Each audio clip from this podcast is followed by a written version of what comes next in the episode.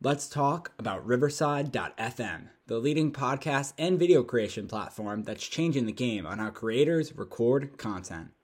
Riverside FM allows you to record studio quality audio and up to 4K video on their platform. Now you can interview a guest a thousand miles away and it'll sound like you're sitting in the same room. It's as easy to use as Zoom, but gives much higher quality audio and video recordings. Did we mention that they have a mobile app? This allows guests to connect directly from their phone and record content from anywhere. After your content is finished, you can easily grab clips to share them across your social media channels. So if you're looking for a hero platform for all your recording needs, from podcasts to webinars to other video content, you should be using Riverside FM. Sign up today so you can focus on your content and leave the quality to Riverside FM Use promo code SHIPIT and receive a 30% discount on your first three months of your subscription. That's promo code SHIPIT to receive a 30% discount on the first three months of your subscription. Back to the show.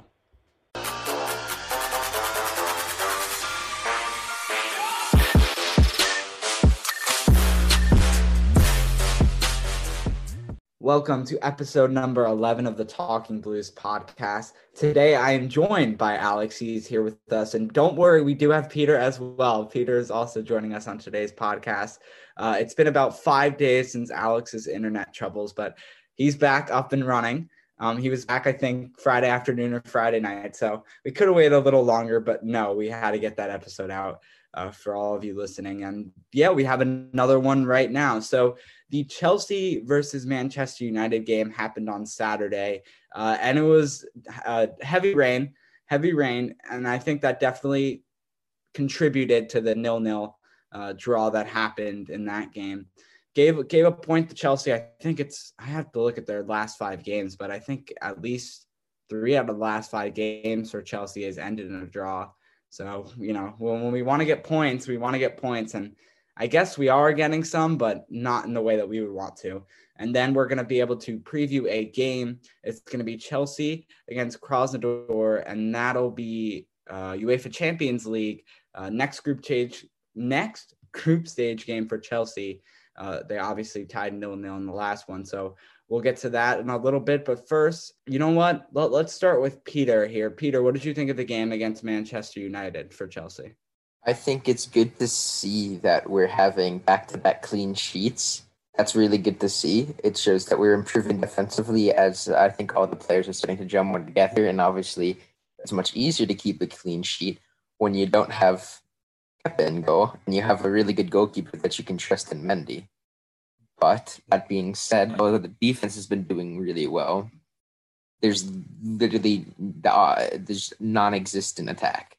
We had a couple of chances. We we should have gotten a penalty, but we can go into that later.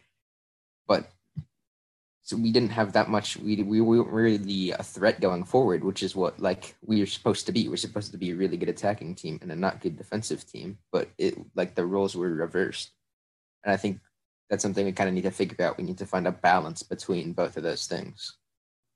Yeah, I definitely agree with you, Peter. I think a nil-nil draw is better than a three-three tie that we've been seeing recently in West Brom and uh, at Southampton. So I think it's good um, to see our defense kind of shoring up.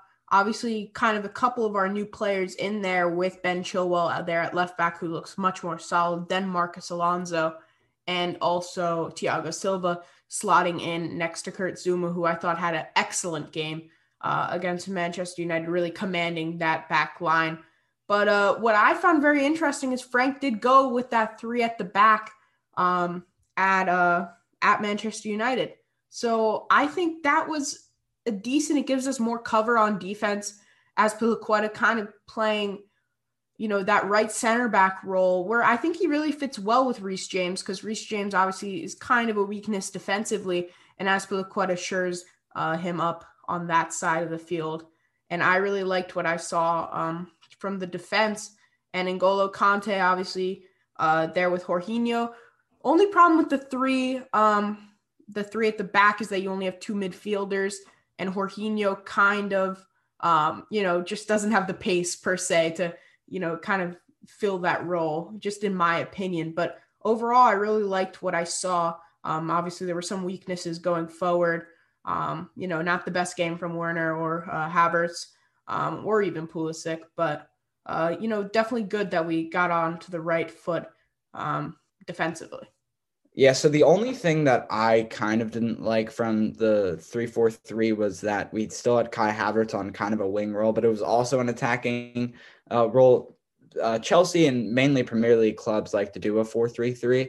Frank doesn't really know what formation he wants to do, but normally uh, he's putting Kai Havertz on the wing so far this season, and I don't like him there. I like him. Uh, I, I think that number nine uh, attacking midfield role. So yeah, if, if, he can get him there in most games, I think that would help. That would be good. And uh, yeah, if that was my only complaint that I would have from the formation. Besides that, I thought it was fine. That's the thing. The thing is, I think he kind of went like that because you wanted to be more defensive even though it's not necessarily like more defensive than a four at the back would be. You want to be more defensive, and the the problem with that is then having wingbacks like that. There's less opportunities to have attacking players, so we only really had three attackers instead of necessarily, let's say, having four. If Kai Havertz played as like a cam with a four at the back, and so uh, it's like I kind of said before, you need to find a balance between being able to have the defensive stability and also be uh, have the attack going forward.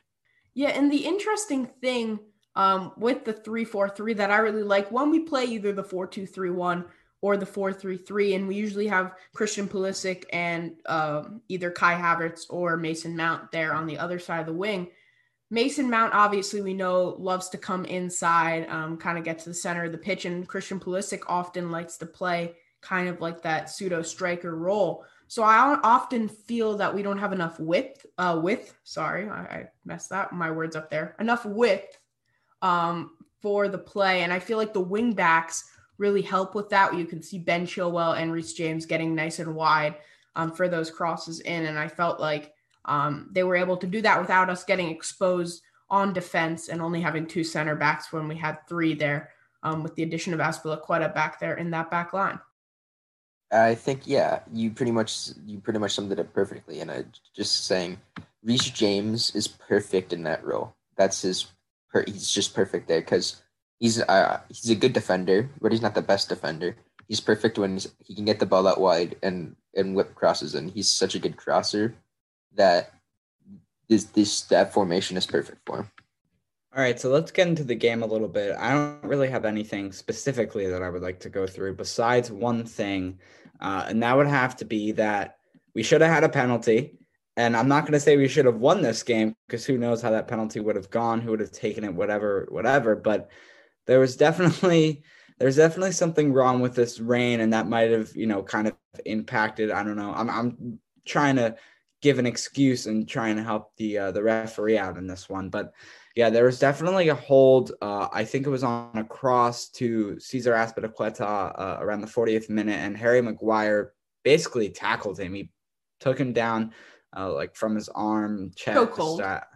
Chokehold, yeah. Thank you, thank you. Chokehold him, uh, holded him, and brought him down with him. No call. Uh, all the Chelsea players were, you know, had their hands in the air. They wanted to call, and they got nothing. So I think that definitely should have been a penalty. And then the other thing that stood out to me was at least three great, great saves by Edouard Mendy. Uh, what a great game for him. This is now two games in a row uh, where he allows zero goals. And I think if Kepa Arrizabalaga starting starting this one, and, and I saw this all over Twitter that you know he would have gave up those three goals and it would have been a 3-0 win for Manchester United. So I just wanted to to put those two things out there.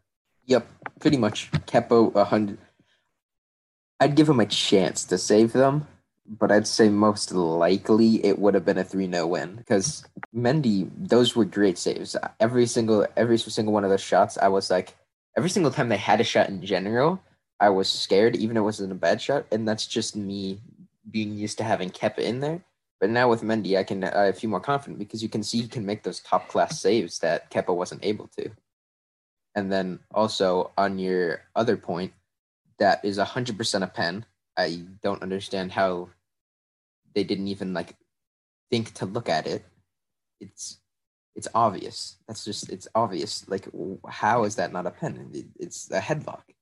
Like what are you supposed to do there? Like as Blagoda can't get to the ball, there's no chance of him getting to the ball because you're just getting held in place. That that's literally what a penalty is. He can't. He's not making a play on the ball. He's making a play on the player, holding him down, not letting him get to the ball, and a scoring opportunity. Yeah, I totally agree with you, Peter. Going back to the penalty, I guess. I mean, I or the penalty opportunity because it wasn't a penalty, um, according to the referees, or you know they didn't even see it, um, presumably. But just I, I don't get how you don't review that on the VAR. That's kind of what it's there for, right? Like it's kind of the point of it. Um, and then on the other side of the field, um, Marcus Rashford kind of gets a little bit clipped after he passes the ball, probably like five seconds after he passed the ball, maybe not five seconds. I'm exaggerating a little bit, like two seconds. Um, and they review that with VAR, but not the headlock by Harry Maguire. It's just, you know, Man United VAR. It's just, you know, they're they're friends, obviously, and uh, you know, I'm not going to make any conspiracy theories out of it, but I think that Man United gets helped by the VAR a lot more um, than they get hurt by it. That's for sure. They don't call them Farchester United for nothing. Exactly.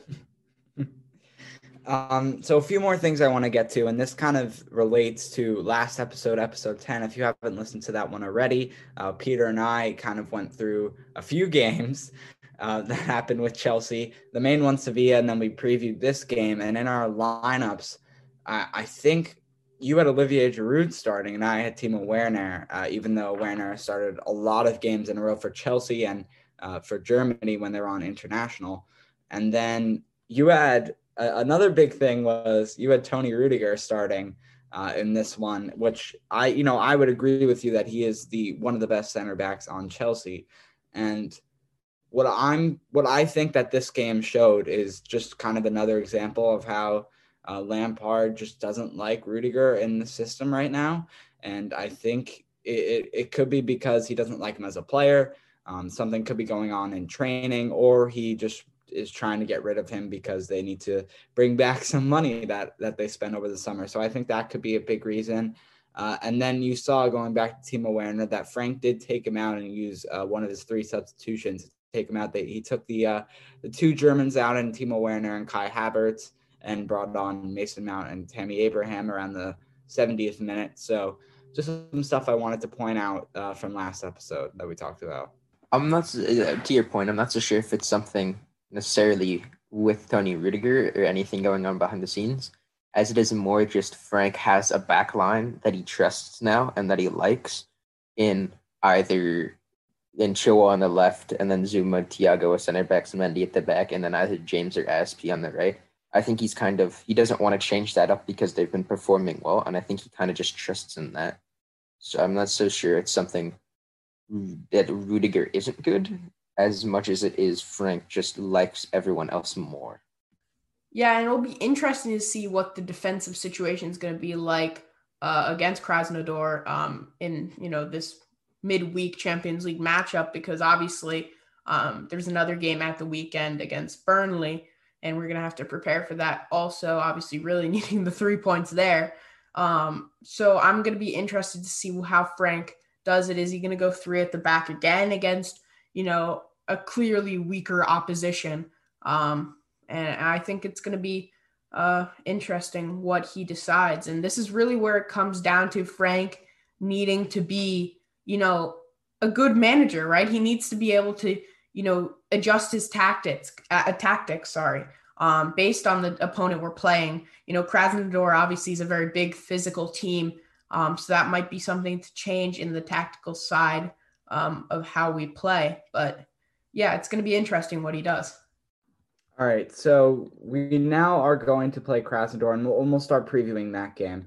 So Krasnodar is in what eighth in the Russian uh, Premier League table. They have 18 points, and that compares to the top team uh, of Moscow, which has 27 points. So I guess you can say that that's where they are in the Russian Premier League table. Obviously, the Russian Premier League can't really compare that to the English Premier League. I think it's a little different team wise. But, um, you know, I, I could just be saying that the Champions League game will be tomorrow, or, yeah, I, whether this I think this episode will be coming out on uh, today on Tuesday. It's going to be tomorrow at 1:55 p.m. Eastern time, which is 6:55 or or 7, whatever you want to call it, uh, in the UK. And every single team in Group E of the UEFA Champions League, or in our group where Chelsea is, um, all drew last week. So Krasnodar right now is in first in the Champions League, but every team has one point. So let's hope Chelsea gets the win here.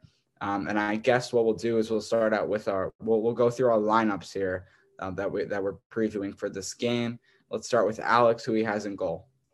Um, in goal, I think we're gonna roll with Edouard Mendy again. I don't see anyone else getting a start in goal for a very long time, um, especially after that solid performance or incredible performance, really, against Manchester United. Um, I, I was kind of saying going between solid and amazing because obviously we're with Kepa, so anything's amazing. But uh, you know, just not conceding a goal is amazing. But he did make some pretty good saves, so I'm gonna stick with amazing there. But yeah, Edouard Mendy, I think, will be uh, between the sticks. Yeah, I, I agree. I don't think we'll have to discuss this for a very long time unless there's an injury. I think he's kind of cemented himself as the goalie. Yeah, I have Edouard Mendy here as well. Um, and, and I think this has to be a win for, for Chelsea. We have to get that momentum rising once again. I mean, their last win came, I believe, what is it, like 20, 20 days ago? More than 20 days ago now. That was against Crystal Palace, um, where we got a nice win there. But yeah, it's, it's been a long time. So I think we'll go with formations now. I'm going to go with the 4 2 3 1. I think that's what Frank will run uh, against Krasnodar. I agree. I think that's his preferred formation, and he only switched it up against Man United because he wanted to be more solid defensively.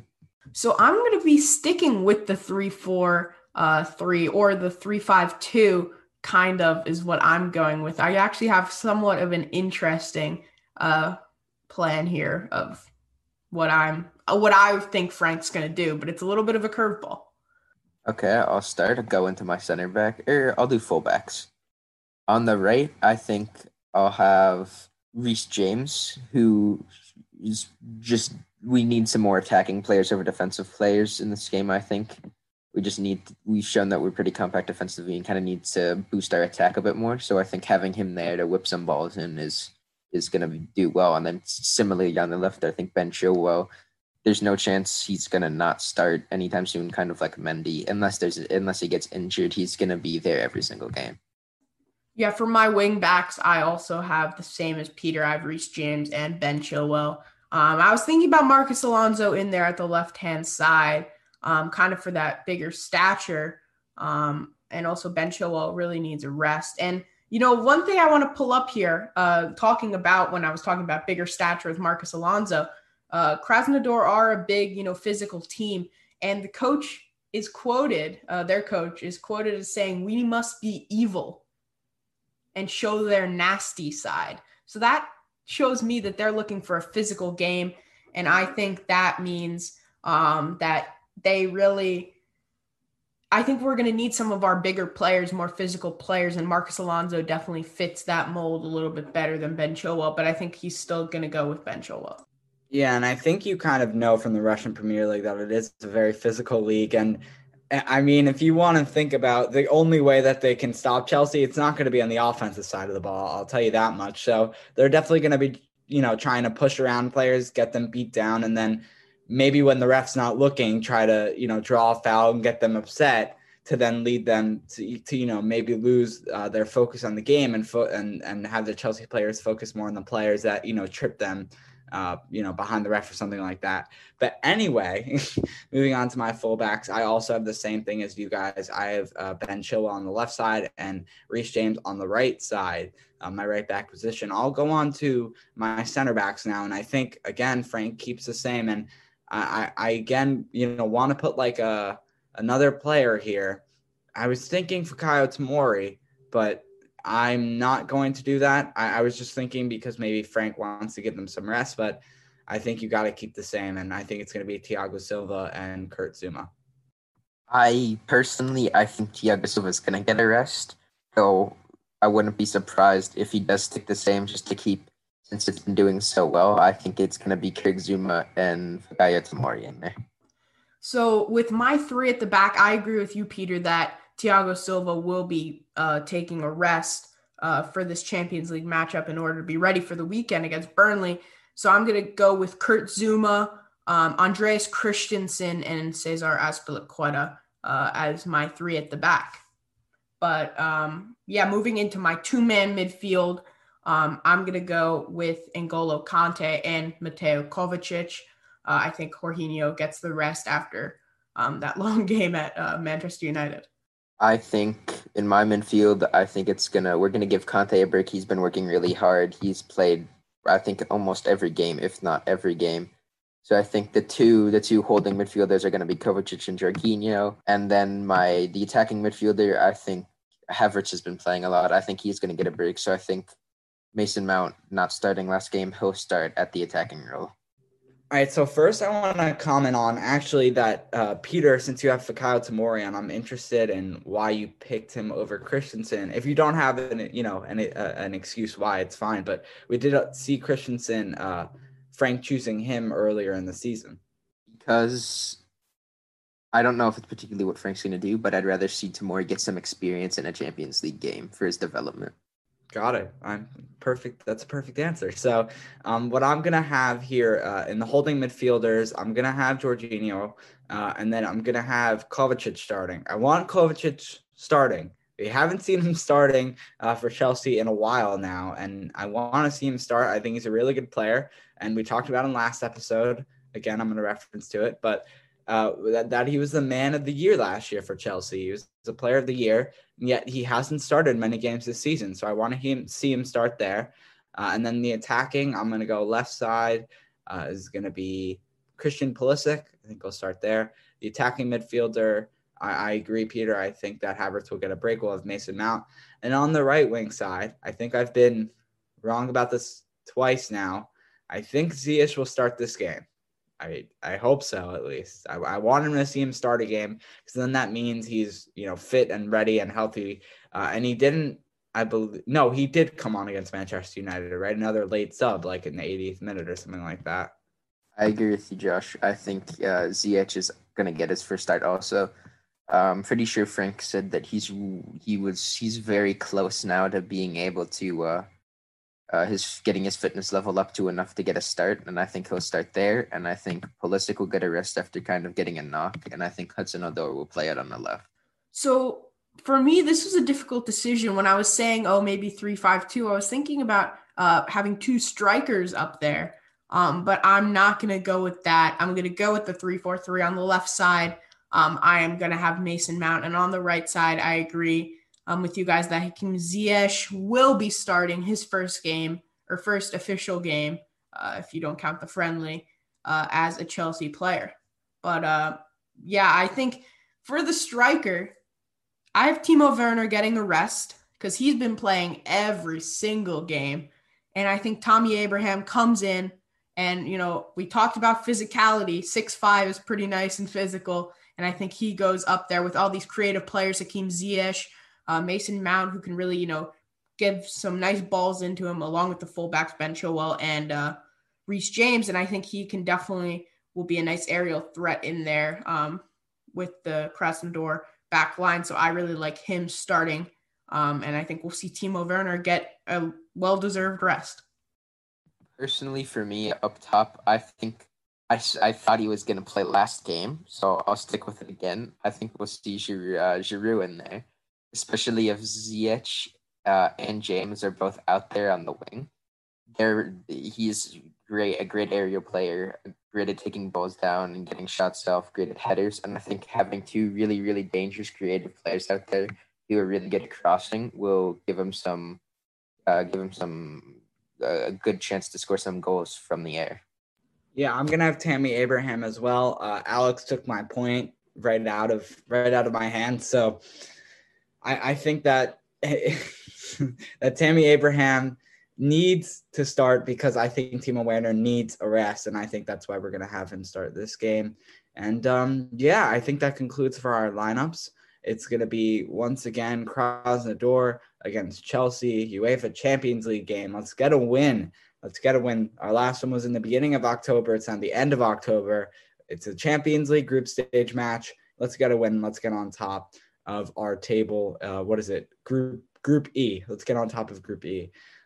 All right, so I think that's going to be all. Uh, that wraps up episode 11 of the Talking Blues podcast. Go follow us on Twitter at Talking Blues Pod. Give us a five star rating and review on Apple Podcasts, iTunes, or wherever you listen. Uh, I mean, if you're going to give us a five star rating and review, you might as well subscribe as well wherever you're listening. Um, and then share with at least one friend, share with friends and family, and share on your Twitter. Tag us at Talking Blues. Um, and that would be perfect. So, that wraps up again. I'm going to say it again. Third time. That wraps up episode number 11 of Talking Blues. I've been your host, Josh, joined by my two co hosts, Alex and Peter. Goodbye.